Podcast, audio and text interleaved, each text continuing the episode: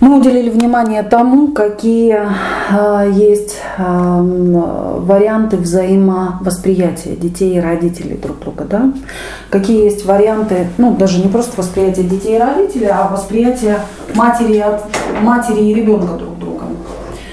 А сейчас по логике было бы прикоснуться к такой вещи, как а, роли и сценарии, которые отыгрываются между матерью и ребенком.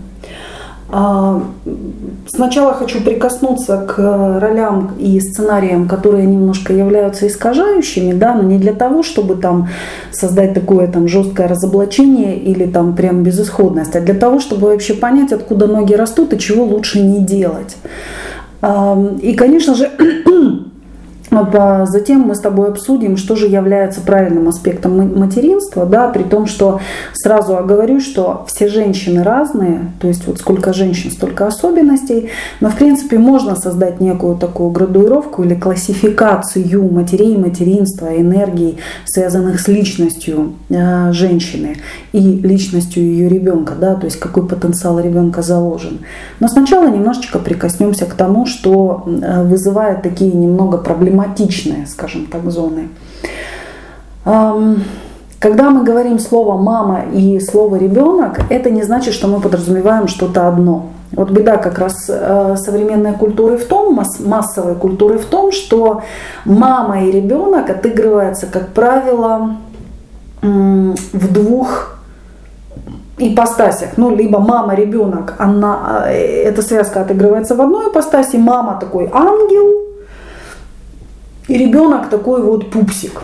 Угу. Да, и вот между ними такая любовь любовная, да, то есть как бы между ними так все хорошо. На самом деле это один из сценариев, это благополучный сценарий, это один из сценариев, но он, как бы мы ни хотели, он не, никогда не распространится на 100% матерей. Либо есть еще второй сценарий, это женщина-ведьма, это женщина, а, несущая смерть, разрушение, раздор, архетип мачехи так называемая или ведьмы, или там бабы-яги, то есть это женщина, которая всем недовольна, которая все разрушает и так далее. На самом деле, э, на самом деле ролей, архетипов там и сценариев намного больше. Угу. И вот как раз хочу к, к этому прикоснуться, потому что и ты часто там задаешь вопросы, да, и там многие женщины там, когда мы работаем, они задают там вопросы и пытаются понять, в какой же конве, в каком русле лежит их отношение с ребенком или их отношение с их матерью. И вот первое, эм, первый архетип, ну или там первый сценарий или первые роли, которые я хочу озвучить, это очень распространенная роль сегодня, это женщина-воин. Угу. То есть такая мать-воин. Да. Невероятно распространено это сейчас в нашем а, пространстве, в нашей культуре. Это женщина, которая воспитана, как правило, с детства в состоянии слома девичьего женского – это женщина, которая воспитана в демократической среде, где мужчина и женщина тождественны, мальчик и девочка тождественны, где к девочкам предъявлялись такие же требования, как к мальчикам. Ты должна, ты должна быть стойкой, ты должна довести до конца, ты должна быть дисциплинирована, ты должна сама делать то-то и то-то. Ты должна заботиться о своем будущем сама. Ты должна заботиться о своем будущем сама. И такую девочку, как правило, ей вкладывают, что тебе нужно высшее образование или какое-то образование для того, чтобы ты могла. ей прям вкладывают в это голову прокормить себя и ребенка. Да. Это вообще массовый такой психоз. И куда девочке деваться, если она пацанка, если она сама всегда отстаивала свои интересы, за себя стояла там в драк, ну не в драках, да, там когда к ней кто-то задирался или была к ней какая-то несправедливость. Если девчонку всегда толкали саму на баррикады, вот иди и сражайся за себя. Вот именно такое поведение, оно потом формирует э, поведение у взрослой уже девушки, женщины, э, архетип воина – то есть у нее вот это вот сжатые кулаки, такое э, мужское поведение, она, как правило, у нее очень, она очень сильная духом, но она совершенно слаба душой, ну вот в плане женскости. Она не может себе позволить быть слабой. Как правило, такие женщины э, живут с лозунгом «я сама», Такие женщины очень часто либо тащат мужей не до мужчин, маменькиных сынков или евнухов на себе, потому что оно сопливое, ничтожное, как бы прибилось, и куда же его теперь деть. Вот. И фактически мужчина является ее сынком или там племянником, и она там ему сопли вытирает. Она тащит на себе ребенка, то есть она принимающая решение. А, при этом ей очень хочется быть женской, ей очень не хватает тепла. То есть, э, как правило, эта женщина всегда живет в зоне выживания. То есть битва, война, борьба за урожай, как говорили в советское время, да, там постоянно шла битва за урожай. Вот. И вот у нее вся эта битва за урожай происходит всю ее жизнь перманентно. Как это отражается на ребенке? Мальчик, как правильно, как правило, вырастает, сын у такой женщины вырастает, как правило, в формате все решает женщина, женщина главная, женщина распоряжается, мне главное ей угодить, главное слушаться, главное быть хорошим мальчиком, главное ее любить и давать ей эмоциональное э, вот, чувствование. Как правило, это маменькин сынок. Если у такой женщины рождается девочка, то как правило, чаще всего такая женщина дарует своей дочери такой же сценарий. Вот мне никто не помогал, я тебе помогать не буду. Там, э, я знаю очень часто, что такие женщины 17-18 лет, все, пошла вон из дома, иди, поступай, едь в город или там снимай отдельную квартиру, начинай жить взрослую жизнь. Ей не вдомек, что она сама травмирована, и она травмирует своего ребенка. Угу. Причем, как правило, такие женщины дочерей из дома вышвыривают – во взрослую жизнь, а сыновей придерживают. Угу. Ну, то я не говорю, что это там тысяча процентов, да, из тысячи, но как, как правило, то есть превалирующий сценарий такой. Мальчика я оставлю себе, потому что он хорошенький, он заинька, он, он единственный, кто меня любит. Вот. А муж там на диване с пивом и пуль там проживает свою интимную жизнь. Вот. Поэтому вот а она пашет, пашет, пашет, пашет, пашет, пашет, пашет. И денег всегда не хватает, не хватает, не хватает, не хватает. И не хватит, потому что она вечная борьба за урожай. А все время не урожай. Вот. Это первый такой яркий сценарий. Второй сценарий, он где-то рядышком, но я его хочу выделить в отдельное. Если воин это, как правило, женщина по неволе, она даже где-то женщина-жертва немножечко такая, то есть другая женщина, это женщина, которая живет в сценарии «я главная». Это женщина власть. Для такой женщины это, как правило, яркая карьеристка, это женщина, которая, может быть, специально даже находит себе слабого мужа, которого подчиняет. И потому, почему? Потому что для нее самая большая задача в жизни быть главным главнюком. Угу. Вот я сказала, то есть это женщина власть, это не женщина война, это женщина власть. Это немножко разные касты. Вот. И такая мать, она будет диктатором. То есть я знаю такие семьи, где папа, дочь, сын там и все там вот под мамой, потому что ну, мама лидер, мама мужик, мама царь и мама всеми повелевает. То есть это реализация власти. В этом опять-таки это не хорошо, не плохо, это, это энергии, которые существуют в женщине, э, просто Свою власть женщина может реализовать и по-другому. Но у нас в советском и постсоветском пространстве Почему я часто упоминаю советское пространство? Потому что там очень четко была простроена и специально внедрена специальная идеология. Идеология, которая как раз обернулась э, двумя важными сломами. Двумя важными, даже тремя важными сломами. Первый слом – это общество рабочих и крестьян, то есть по большому счету, простите меня, общество работников или рабов, или слуг. Там не было людей, которые были бы хозяевами, владельцами, созидателями. То есть там были трудящиеся, угу. которые труд трудить должны, работу работать. Это наложило свои отпечатки. Это тотально зависимые люди, которым нужен царь-батюшка, либо нужен начальник, либо поводырь. Mm-hmm. То есть там буквально я, ну, я могу долго об этом рассказывать, да, или достаточно объемно, но просто кому интересно, там пусть поищут, кому это нравится, ну, захочется больше исследовать. Второй слом, который там был, там убили мужское и женское. И вместе с тем убили отцовское, материнское осталось, а отцовское убили.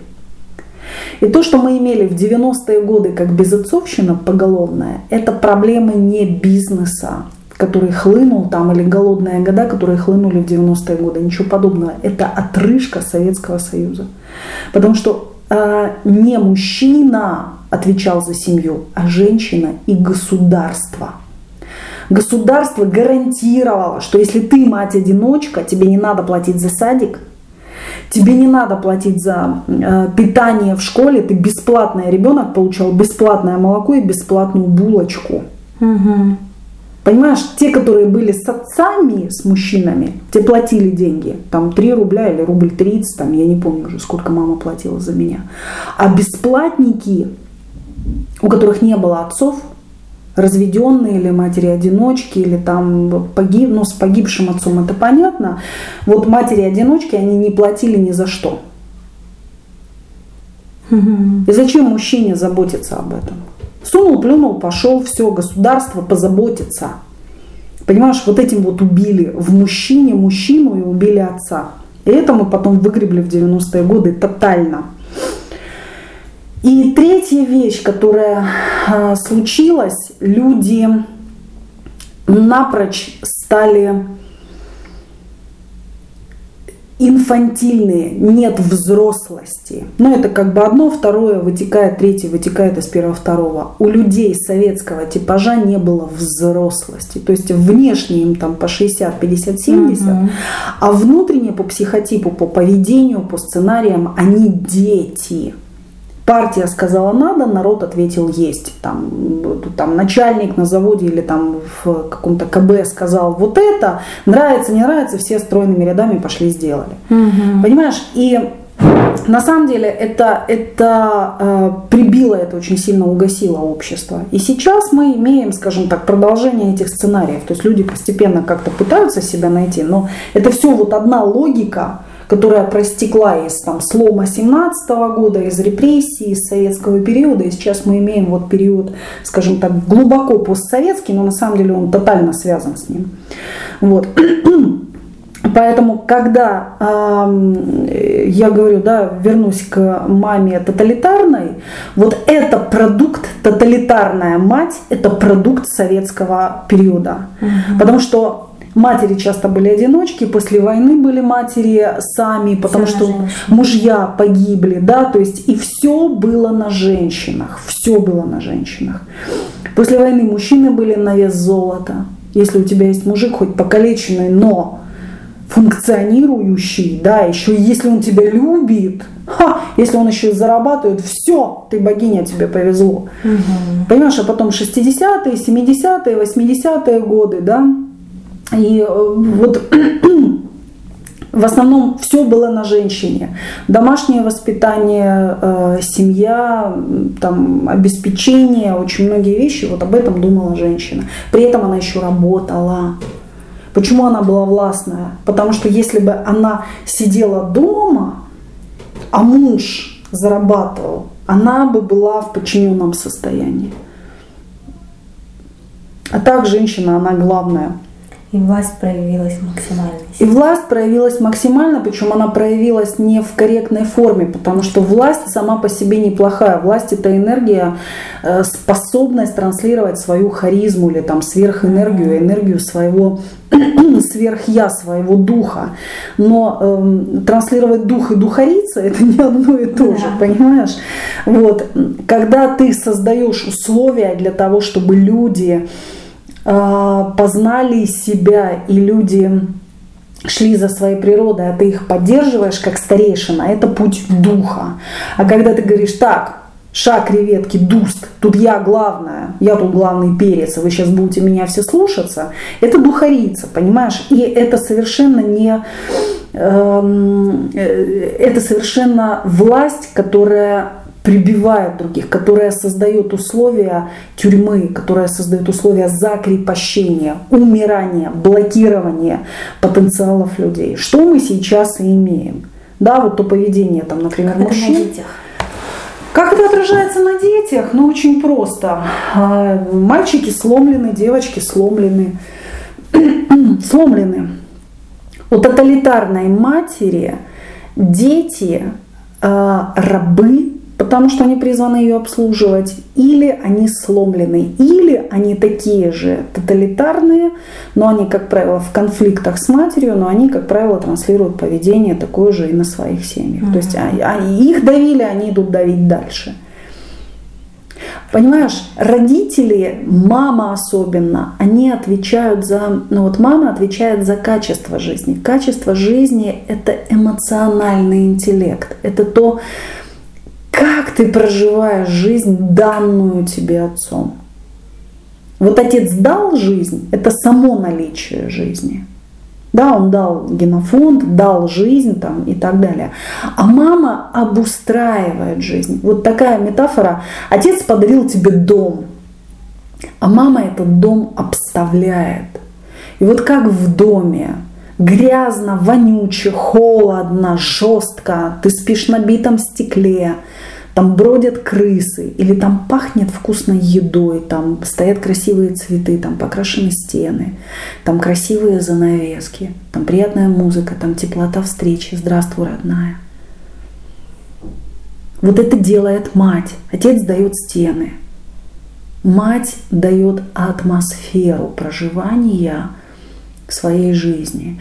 И фактически, когда мы говорим о сценариях качества жизни, мы скорее сейчас говорим об отношениях с матерью. В отношениях с матерью. Потому что человек заколдован, его воспитали родители или там он впитал ту среду, те поведенческие модели, которые он видел, потому что ты вдумайся, ребенок за сутки, там или, ну окей, не за сутки, за 10 часов, 8 часов пребывания с родителями, он видит тысячи сигналов, чувствует, видит, слышит тысячи сигналов того, как родители простраивают систему взаимоотношений ролей. Нам думается, что ну, дети маленькие, они не замечают, не видят, они еще не доросли, но на самом деле это вот тот пласт, который... Я больше тебе скажу, дети как раз маленькие, они тотальные энергеты и чу- чувствильщики, да, вот. У них эмоциональный интеллект как раз включен. У них он как раз включен, и я тебе больше хочу сказать. Ребенок безошибочно считывает энергетическую, э, позиционную модель отношения родителей. Кто большой, кто маленький, кто черный, кто светлый, кто вкусный, кто вонючий, кто прав, кто не прав, кто насилует, а кто жертва. Дети это знают сразу. Ты посмотри на э, многих детей, у ребенка где-то уже в год, в полтора года у них уже есть мимическая маска, гримаса такая на лице. И, как правило, она отражает гримасу ну, доминирующего родителя, либо тот, кто возымел там более частый контакт. Если мама вот такая вот несчастная с опущенной харей, понимаешь, как бы, то и ребенок будет такой же. Если мама улыбчивая, то и ребенок будет улыбчивый. Если папа жестокий, то и ребенок будет жестоким. Ну, смотря что он зацепит. А потом мы говорим, что ты вечно с кислой рожей ходишь? Ты на свою рожу смотрела? Понимаешь, что ты как дура глаза выпилил? Ты себя видела, родная? Вот он дебил, у него взгляд дебила. Милый, я тебя сейчас сфотографирую. Понимаешь, дети, они зеркальщики. Да. Они впитывальщики и зеркальщики. В ребенке абсолютно нет ничего из того, чего нет в родителях. Абсолютно нет ничего из того, чего нет в родителях. Понимаешь, они все впитывают. Поехали дальше. А следующая роль матери, которую я хочу озвучить, это, которая очень влияет на э, то, как формируется ребенок и обуславливает его позицию, это мама-дитя. Ну, инфантильная мама. Угу. Как правило, такая мама, она вся такая она вся такая потерянная, она вся такая воздушная, она такая ранимая, она вечно ничего не знает, у нее все пригорает, она постирать не успевает. Вот ее любимое слово «я не знаю». Так получилось. То есть это мама, женщина, которая стала матерью, но на самом деле няня нужна и ребенку, и этой маме. Это опять-таки не хорошо, не плохо, но, как правило, рядом с такой матерью, если нет компенсирующих взрослых в виде там ее мамы, няни, там еще кого-то, там мужа и так далее, как правило, на ребенка возлагается надежда, что он станет взрослым. И такая мама, она своим поведением занимает позицию ребенка сама, и ребенок вынужден занять более взрослую позицию. У таких мам дети слишком рано взрослеют. Все таким ребенком восхищаются. Боже мой, надо же, какой умный мальчик или какая самостоятельная девочка. Там или еще что-то. Конечно, самостоятельно, потому что мама ничего не может. Понимаешь, а, нет ничего худого, чтобы ребенок в правильное время становился все более самостоятельным, осваивая навыки. Но есть понятие естественного созревания и навыка образования у ребенка, постепенного. А есть понятие преждевременного. И вот когда ребенок преждевременно взрослеет, он, во-первых, до срока выгорает, к моменту, когда ему нужно становиться взрослым и там иметь свои какие-то зоны ответственности, он уже устал. Ему не хочется. Ему не интересно, у него нет сил. И такие дети, которые рано повзрослели, они, как правило, к 30, к 40, наоборот, уходят в компенсацию детского. Они вот в 20 лет, они такие прям героические, героичные, там прям мега светило, и потом они сдуваются. Это, кстати говоря, эм, эффект гениальных детей, вундеркиндов. Угу. Они на фоне сверстников гениальные. Но никто часто, ну, часто не рассказывает историю, что с ними дальше. Они остаются посредственностями. И, как правило, у них не складывается личная жизнь. Вот гениально. Кстати, детстве. да, они же вот про, дет, про, про детский возраст говорят часто, а как это потом? А что потом с ними, никто да. не говорит. А ничего, они либо погибают, потому что и быстро очень реализуется их личностная программа, и дальше у них мифа ну, жизни. И социум не способствует развитию гениальности их дальше. Ань, а ты понимаешь, гениальность это как... Я тебе хочу сказать, что у каждой гениальности есть свой порог. Угу. Это как роза. Роза зацвела в феврале. Окей, но это не значит, что мы ее дотянем до августа. Она сейчас зацветет, отцветет очень быстро. Да, она удивит всех. Сугробы будут в шоке. Понимаешь, снегири просто запомнят, что это единственный раз в их жизни будут передавать как легенду из поколения в поколение. Но она быстро крякнет, эта роза. И все. А потом наступит время, когда остальные розы там зазеленеют, там придет весна, лето, зазеленеют, пойдут бутонами, расцветут, и они не будут знать об этой розе, которая в феврале с дуру зацвела, понимаешь? Поэтому, ну, вундеркинды, наверное, неплохо, но надо с ними реально очень бережно обращаться, потому что хрупкие инструменты в психика, и не всегда это хорошо. Следующий эм, Следующая роль со сценарием – это жертва. Вот на ней хочу а, остановиться. Это жертва. Жертва – это такая мама всегда несчастная. У нее несчастный роман с мужем. Как правило, муж гуляет, ее ни во что не ставит. У нее там на работе что-то получается, не получается. Дети ее не любят, там еще что-то происходит. То есть она везде такое ходячее недоразумение, она везде влипает. Ее там клюет собственная мать и собственный отец. Ей все говорят, ты должна себя взять в руки, встряхнись тряпкой и так далее, и так далее. Но она вот такая вот жертва. Это на самом деле очень рядом с инфантильным поведением. То есть если там просто я блондинка, там, я не знаю, да, или там я, я вот маленькая девочка, я не хочу там работать, я хочу платиться, да, то здесь э, может идти такой момент, что я не просто не знаю, да, я еще вот мало того, что не знаю, я еще и пострадать хочу. То есть такая доля, доля мазохизма такого над собой. Ну и, конечно, там подбирается поведение детей, подбирается детей мужа под эту ипостась, потому что, ну, знаешь, есть люди, которые реально вызывают желание их пнуть или ударить в какой-то момент, а некоторые просто постоянно это вызывают. И мама жертва, она либо из детей делает палача, либо она навязывает такое же жертвенное, вот ноющее поведение дальше по жизни своему ребенку, да. Mm-hmm. Вот. Э, жертвы бывают тихие, бывают молчаливые, бывают гордые, бывают ноющие, громкие, но неважно, то есть факт в том, что у нее обличие, ну вот как бы жертвы. И я еще раз повторю, что варианта 2, на каждую жертву найдется свой палач, на каждую жертву найдется свой избавитель. Как правило, ребенок сначала пытается маму спасти от папы пьяного, от папы гулящего, там, от папы несправедливого, там, от еще кого-то, знаешь, он ее пытается жалеть.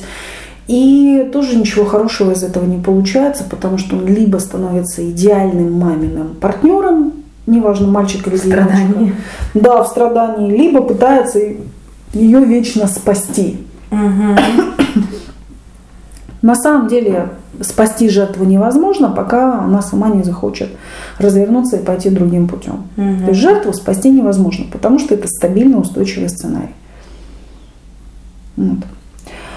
А следующее, следующий архетип, э, роль – это собственница. Ну, это тоже где-то с властной, ну вот собственница – мой, мой, мой, мой, мой, мой, мой. Это мы вместе. Мы вместе, мы мой мальчик, это. да, мы сделали хорошее дело, ты у меня молодец, ты у меня лучше всех, только мама тебя любит, пока у тебя есть мама, тебе ничего не грозит и так далее, и так далее. В чем проблема мамы-собственницы? Ну, во-первых, ребенок реально привыкает к мысли, что он принадлежит ей, и ему потом он теряет самостоятельность. Как правило, мамы-собственницы, они занимаются тем, что они детям передвигают ноги. Дети не умеют ходить, они мамы передвигают детям ноги. Ну, условно, все делают за них. И так они делают там лет до 18 или до 28. Они называют это любовью. На самом деле это опека, это контроль, это гиперопека, это делание вместо них, это слишком балование, это выращивание не полноценных детей по навыкам, по психике, да, по созреванию. Что потом делает такая мама? Она в какой-то момент решает, что она тебя вырастила уже. Говорит, ну, родной или родная, вперед! Иди, а потом начинает сетовать, а что а чё ты не самостоятельный? А что у тебя ничего не получается? Что ты такой дебил? Я на тебя всю жизнь потратила. Я все для тебя сделала, все, что ты хотел. Почему ты сейчас не идешь и не делаешь? Маму. Не умею. Акститесь. Маму акститесь, потому что ты за него делала всю жизнь. Он ничего не умеет. Он умеет только быть марионеткой, чтобы ему передвигали ноги или ей. Самостоятельность воспитывается с трех лет, а не с 18 угу. или 28. Иногда дети сформированы настолько, что самостоятельности воспитать невозможно. Потому что время для формирования упущено. Более того, Ребенок, который воспитан в делании за него, это паразит либо нахлебник, либо, извини меня, попрошайка. Есть такое исследование. проводили мои любимые европейцы, там есть целые институты, которые занимаются там социальными исследованиями. Я время от времени там почитываю. Так вот, последние исследования, которые они делали, они делали с попрошайками, людьми, которые просят милостыню, там, либо автостопом ездят, ну, милостыню там в поездах, там еще где-то, еще где-то просят. И они пришли к очень удивительному выводу. Если человек, который до этого работал, ну, работал там, что-то делал, там, на зарплату работал или имел свой бизнес, там, неважно что, ну, какое-то дело небольшое, да, имел. Если он 21 день или 28 дней попрошайничает и поживет с этого, то он потом назад не вернется, он работать не будет. Представь себе, мама собственница, мама с гиперопекой. Она за него, за этого ребенка всю жизнь делала. Его задача ребенка этого девочки или мальчика, главное было быть хорошеньким, послушненьким и говорить мамочке спасибо и принимать то, что мамочка дает. Принимать, принимать, принимать, принимать. А потом она хочет, чтобы он встал, поднял свою задницу и пошел что-то делать. А он не, не умеет. Он не будет, потому что не хочет. А зачем? Он умеет быть миленьким. Или она умеет быть миленькой. Он найдет себе очередную мамочку или папочку, которые его вот такого усыновят или удочерят замужем, сядет и опять будет хорошим мужем, не пьет, не курит, не пьет. Зарабатывает мало, но зато что все тебе приносит, все полторы копейки. А все почему? Потому что мамочка, мой зайка, моя отрада, моя душина, мое солнышко – воспитала. И таких мужчин сейчас полно. Да и женщин тоже. Но женщину материнство еще заставляет, потому что когда родишь ребенка и обкидаешься подгузниками, там по неволе надо встать, понимаешь, и что-то делать. Нравится тебе это или Нравится, не нравится, надо или сиську дать, да, или подмыть его пойти. Ну, то есть как-то как-то домкрат работает, да, то есть тебя все-таки поднимает. А у мужчин очень часто не работает домкрат. И это все руками мамы-собственницы которая в какой-то момент присвоила себе девочку или мальчика. Это мое. И я сделаю все за тебя. И жизни у тебя родной не будет. Потому что мамочке так хочется. А последний сценарий, их, конечно, больше. Но последний сценарий, о котором я бы хотела э, здесь озвучить, это сценарий мамы Золушки. Мама Золушка это не просто жертва, это жертва с веником в руках. Это такая вечная уборщица, вот, которая очень умеет хорошо наводить порядок, очень умеет вкусно готовить, скорее всего, очень умеет стирать, она идеально гладит. У нее всегда и муж, и она, и ребенок, и самое главное, дом вылизан. Она с доместосом, резиновыми перчатками и тряпками просто спит под подушкой, понимаешь, чтобы как только где-то пятнышко, тут же это все натирать и чистить. Такая мама, как правило, либо тоже воспитывает детей эгоистов, потому что она вечно с тряпкой, и она ребенка не видит, она видит только вот круг домашних забот, либо она воспитывает детей с такими же тряпками, таких же рабов чистоты, как она сама. Быть хозяйкой неплохо, перебор, не надо перебор. Понимаешь? Никто не знает, вот сказка не рассказала, что сделала фея с Золушкой. Она ей на самом деле так двинула волшебной палочкой по голове, что программа перескочила. Она выкинула тряпку, швабру и так далее. Одела красивые туфли. Ей, она вдруг вспомнила, что можно умыться, сделать эпиляцию, понимаешь? И пойти одеть красивое платье, и пойти в кафе или пойти на бал. Но понимаешь, у мам Золушек отобрать швабру иногда можно только в гробу. Понимаешь, потому что она уже с ней просто срослась. Она, она думает, что швабра это волшебная палочка. Такая женщина мало того, что когда она выходит замуж, она потом недоумевает, почему муж к ней так относится, почему муж ходит налево к теткам, у которых есть э, как бы что-то другое, чем швабра. Да, у которой она говорит, ты представляешь, это шмакодявка страшная такая. Там я увидела фотографию, она худая, как велосипед, вот с такими большими губами и в кружевных трусиках. А я вся при теле, я для него все делаю. Да, она в трусиках, а ты со шваброй. Мягко выражаясь, в Камасутре нет позиции со шваброй. Ну, много есть позиций с губами и трусиками. Ты что, это все нарисовано на храмах, посвященных Каме. Удовольствию. Понимаешь, вот все. Поэтому Золушка тоже опасный сценарий.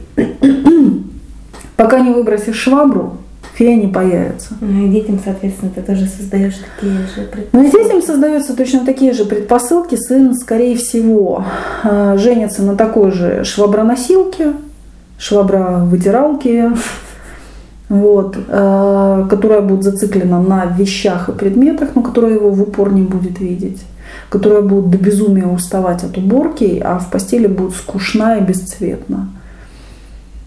Поэтому тут э, этот сценарий, он тоже он очень сильно искажает вообще понятие. Ну, убирать надо уметь, готовить надо уметь, стирать надо уметь, но это не самое но главное в жизни.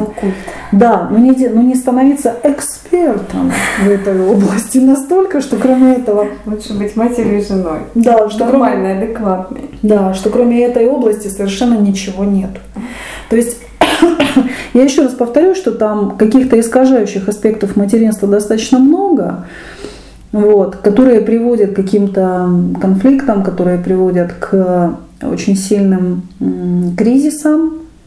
Я говорила уже когда-то, я повторюсь, если человек идет по своей природе, если он правильно сформирован в детстве, если родители создавали ему среду, в которой ребенок познавал себя и реализовывал себя, ну вот искал свою природу и искал ответ на два вопроса, кто я и что мне в этой жизни нужно делать и как мне наилучшим образом это сделать, то у таких людей, как правило, нет психологических сломов и кризисов. У таких людей, как правило, кризисы творческие. Ну, то есть, как бы, когда идет переход там, из одной ступени в другую. Но это совершенно по-другому протекает. Это протекает без спиртного, это протекает без наркотиков, это протекает без суицида, без там каких-то тотальных сломов в жизни. Это протекает естественно.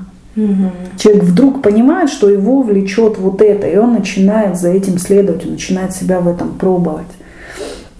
Почему очень много людей потенциальных, вот знаешь, Россия, Украина это пространство очень хороших, очень потенциальных людей, которые, к сожалению, реализуют свой потенциал на 10 от силы процентов. По одной простой причине. Нас не воспитывали ну, никого, ни твой возраст 30-летний, ни мой 40-летний, не воспитывали в знании себя. Про женщин я вообще молчу. Если я тебе скажу, что основная задача девочки, матери ее, вообще матери, родителей, семьи, среды, школы и так далее, создать для девочки условия ее раскрытия как женщины не как специалиста и давалки, а как женщины будущей. А у каждой женщины своя природа. Кто-то дающая, кто-то хранящая, кто-то разрушающая. Но разрушение бывает разным. Дающая женщина, она создает условия для процветания. Все, что растет и процветает, все, что тянется вверх, вширь. Хранительница, она стабилизирует, то есть она утешает, она э, делает стабильным любые процессы, она дает опору, она дает поддержку. Разрушительница, она либо разрушает то, что есть, да, какой-то процесс, либо она способна разрушить оковы, которые сдерживают твой процесс. Кто когда-нибудь девочкам об этом говорил? Все говорят, а ты несносная, ты там та, такая, такая, раз такая. Девочка, у тебя такая природа, а у тебя такая природа, у тебя такая природа. Тебе надо освоить вот это, тебе вот это, тебе вот это. Тут так родители даже рассмотреть свои, они себя не видят, они детей рассмотреть, им даже в голову не приходит. Никому можно- в голову не приходит, Вот что у каждого образом. человека, понимаешь, самое смешное, что каждый человек, кого не спроси, ты такой, как все, нет, я это что-то такое совершенно уникальное, да? Окей, расскажи мне о себе, кто ты, что ты, про что ты, про что твои процессы. Про что вообще твоя природа? БМ, я человек, я там специалист, я там, ну, супер, конечно, что ты специалист, но вообще, ты, ты вообще какую жизнь живешь? Ты кто? Что ты о себе знаешь, о своей энергетике, о своей психике, о своих процессах? Это большой вопросительный знак. Ну, это космос, да. Что-то запредельное. Поэтому чаще всего, почему я перечислила вот эти вот сценарии, потому что это сценарии, которые мега рельсами накатаны уже в нашей соцреальности. То есть это то, на что ты натыкаешься просто каждый день. Получается, даже вот если посмотреть то, что вокруг происходит, во многих женщинах перекликаются вот эти Да, сценарии. То, да. есть то, то она в одну роль включается, Да, то в другую. То есть она видит да. палитру этих Да, сценариев. да, да. И да, она пытается изменить что-то и влипает в следующий. Да, да, да. А есть какой-то вообще Есть. выход из этой? Есть выход из этой всей ситуации. Но как минимум, сейчас мы об этом поговорим, но как минимум, понимаешь, вот я говорила и буду говорить, если вы хотите прожить жизнь со смыслом, если вы хотите прожить жизнь полную в вашей жизни, ну вот если ты хочешь прожить свою жизнь, не мою, не мамину, там, не там, там, там Наташи Ростовой, и так Не далее. Космополитена. не космополитена, понимаешь, как бы тебе, тебе надо тогда задаться, потратить время, силы и задаться одним единственным вопросом, кто такая Анна Пелешко? Вообще про что этот человек? Вот тебе надо потратить силы, тебе этого не заложили в детстве, но тебе надо потратить силы и время, может быть, даже деньги, какие-то ресурсы для того, чтобы понять вообще ты кто. Кто здесь? Понять, ты кто и куда тебе, какая жизнь твоя, понимаешь? Да. Вот какая жизнь твоя, какая жизнь не твоя. Потому что если каждый человек над этим задумается и походит с этим хотя бы полгода-год, он сможет даже без всяких там тренингов, там еще чего-то, умных книг, ну а тем более сейчас есть там тренинги, умные книги, там записи, там масса литературы сейчас есть, да, масса информации в помощь. Человек сможет рассортировать три вещи в своей жизни. Вот что для тебя естественно, что для тебя неестественно, что тебя дискомфортит, и что для тебя противоестественно, что тебя убивает, убивает твою природу. Вот если даже просто сделать это очень простейшее упражнение, но так сходу очень сложно сказать, Ну какая я, да, там, какая я. Ну, со стороны, наверное, видно, да, ну, там, психолог, да, или там астролог может сказать, там, у тебя такие энергии, да, там, там, у тебя там сильный Марс, там, в первом доме и так далее, там, он может тебе сказать, что у тебя там ты энергичная, ты там Мгм. порывистая, ты там эмоциональная, у тебя много силы, кто-то скажет, да у тебя много дури, да, там, там потому что ты сносишь, там, или еще что-то, да, ты там о себе что-то знаешь, что у тебя там эмоциональные какие-то есть пики спады, там еще что-то. Понимаешь, ну вот так сложно, да, не прибегая к услугам специально обученных людей, но Разглядеть что-то себя. да, разглядеть. Но, по крайней мере, ты можешь сесть и сделать три столбика. Первый столбик, что для меня естественно. Более того, что меня делает счастливой. Вот можно сюда добавить. Что меня делает счастливой, что меня там делает, что меня раскрывает, что мне очень нравится, что у меня получается. Это все колонка, что для меня естественно. То есть естество идет в м, сонастрое с моей природой. Мгм. Причем не надо бояться, если тебе нравится ломать, вот так и напиши, мне нравится все к монахам крушить. Это твое естество, не надо его бояться. Мгм. Его надо изучить и понять, как это в мирное русло. У меня есть атом, и его надо в мирное русло, да, чтобы был мирный атом. Да. Или наоборот, для меня, естественно, тишина. Вот тишина, да. Или человек, который много говорит, да, любит поговорить, он говорит, для меня, естественно, говорить, меня везде затыкают, меня слушать не хотят. ты не ту аудиторию выбрал. Да, просто напиши. Для меня, естественно, много говорить. Мне нравится говорить. Я люблю говорить, я бы хотел в этом совершенствоваться.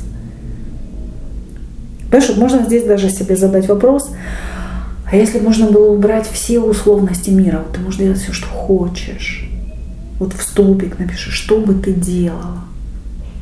Где бы ты жила, что бы ты носила, как бы ты поступала, на каком языке говорила, э, как бы ты была одета, вот какие бы несуразные чудачества ты бы, ты бы сделала.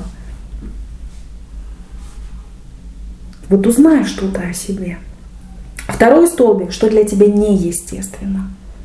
Что тебе ну, не хочется делать, ну, трудно дается, ну, ну не твое это. Скрипя.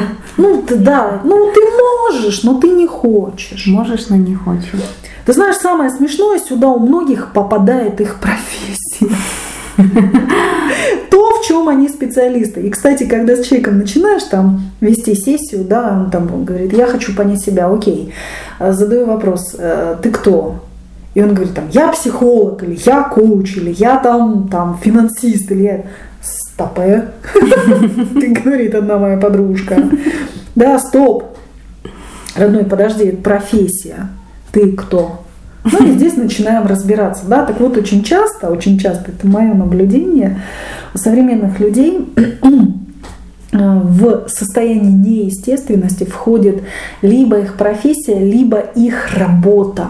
Даже не профессия, а работа очень часто. Угу. Например, мне нравятся цифры, но мне не нравится бухгалтерия. Там, или я люблю сидеть в тишине с чем-то возиться, но мне не нравится бухгалтерия, да, или там, ну что-то такое. Там, например, я, да, когда я поняла в какой-то момент, я очень люблю выступать, но мне не всегда нравится бизнес-тренинги вести. Потому что я люблю свое дело, да, то, что я делаю, вот контакт с аудиторией, то есть я очень люблю это делать. Я в какой-то момент поняла, что я бы скорее попробовала лавры Жванецкого. Выйти на сцену и почитать что-нибудь интересное из себя. Но это совсем другое. Понимаешь, да. я говорю, аудитория есть, есть контакт, мы слушаем. Но это не бизнес-тренинг. Понимаешь? Да. То есть, но для этого надо рассмотреть, что для тебя не очень естественно, что для тебя дается трудно, где вот ты чувствуешь может сопротивление или надо слишком много усилий прикладывать для того, чтобы получить результат. Угу. Потому что там, где естественно, ты только подумала, оно хлоп, все сложилось. Да. Как бы само собой. Есть третья колонка, что для тебя противоестественно. Это буквально вот те вещи, которые тебя разрушают. Это тоже надо знать. Это тоже надо знать. Потому что это тоже в жизни есть. Так вот, если мы хотим перестроить жизнь, то нужно третью колонку перевести в первую. Ну, чтобы третьей колонки не было, что для меня неестественно, максимально минимизировать а противоестественно? Противоестественное убрать. Сойти на нет. Да, чтобы оно постепенно сошло на нет, потому что это та, та часть, которой ты себя насилуешь. Кто-то говорит, развиваешь, не верю я в развитие через насилие. Угу. Нифига не верю, понимаешь? Насилие это насилие, там ничего кроме слома нет. Но развивать больше, дать больше свободы своей колонке, что для тебя естественно. То есть ты не делаешь то, чего противоестественно, да. это сводится на ноль. И у тебя энергия, твои силы, усилия, они переходят в продуктивное русло. Но она не сама переходит, это тебе надо ну, своими мозгами да. это перевести, да? Ну да, да. То есть, например, для тебя противоестественно укладывать шпалы в дождь по колено в грязи. Где-нибудь на Дальнем Севере. Для тебя это противоестественно. А естественно для тебя носить шелковое платье там восточного орнамента, да, и там душиться, там пахнуть восточными духами. Девочка моя, бросай шпалы, одевай шелк. Или, по крайней мере, думай в этом направлении. Но усилия приложить надо. Да, усилия приложить надо, но ты либо борешься с собой, со своей природой, да, а мы вот вообще любители изысканных трансформаций. Ну, это, да. это культурологическая, тоже народная такая черта. Забава. Да, забава. В лыжах, в гамаке, да, вдвоем побыть. И вместо этого мы совершенно, а, понимаешь, многие мечтают о свободе, а свобода на самом деле это быть самим собой. Все говорят, финансовая свобода. Ребята, какая разница, чем вы порабощены? Этой пирамидой, этой пирамидой или этой пирамидой? Ребят, дело не в финансовой свободе. Ты себе не принадлежишь, ты противоестественен с любым количеством денег в кармане. С любым. Стань, займись своей естественностью. И вот мне кажется, коль мы заговорили да, об этой технологии, мне кажется, что было бы идеально матери делать такую технологию про себя. Понять, что, например, какая я мать. Но для меня, естественно, быть там властной матерью. Я авторитарный человек. Я это знаю. Я авторитарная мама. Но когда я это знаю, и я понимаю, что все-таки мама и дети не моя собственность, дети это потенциал личности, которых я взялась создавать им условия, то да, я авторитарная, но я в контакте с тем, что я должна правильно делать по отношению к ним. Я не уродую свою природу, но я и не уродую их природу. Понимаешь? То есть я поступаю так, чтобы у детей было свое пространство. Но при этом я авторитарна, да, я им объясняю, что дети, я вот у вас такая. Я не мягкая, я не потерянная, я не белая и пушистая, да, то есть как бы я вот, да, такая мама. Мама, которая знает, что хочет. Мама имеет на это право. Но с мамой можно договориться. То есть я не тиран, я не, не идиотка, да, со мной можно договориться, давайте договоримся.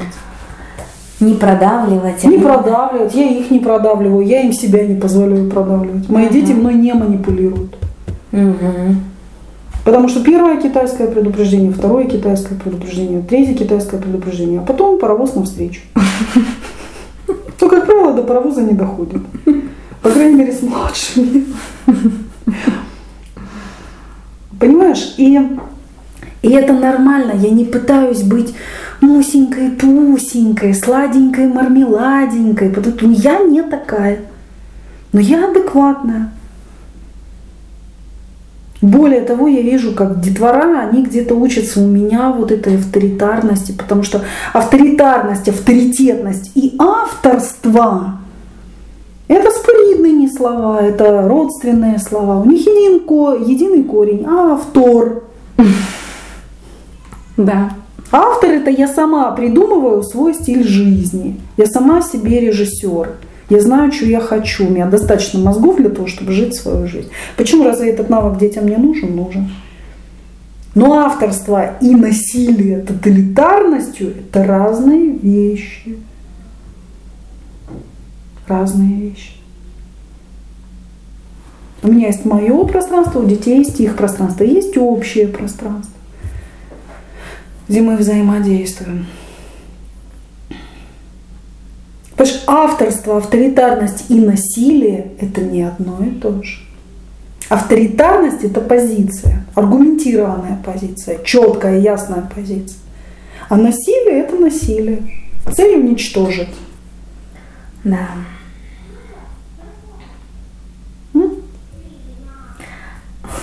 Мамам нужна адекватность, осознанность и взрослость. Ну, а что нужно мамам, мы поговорим в следующей записи.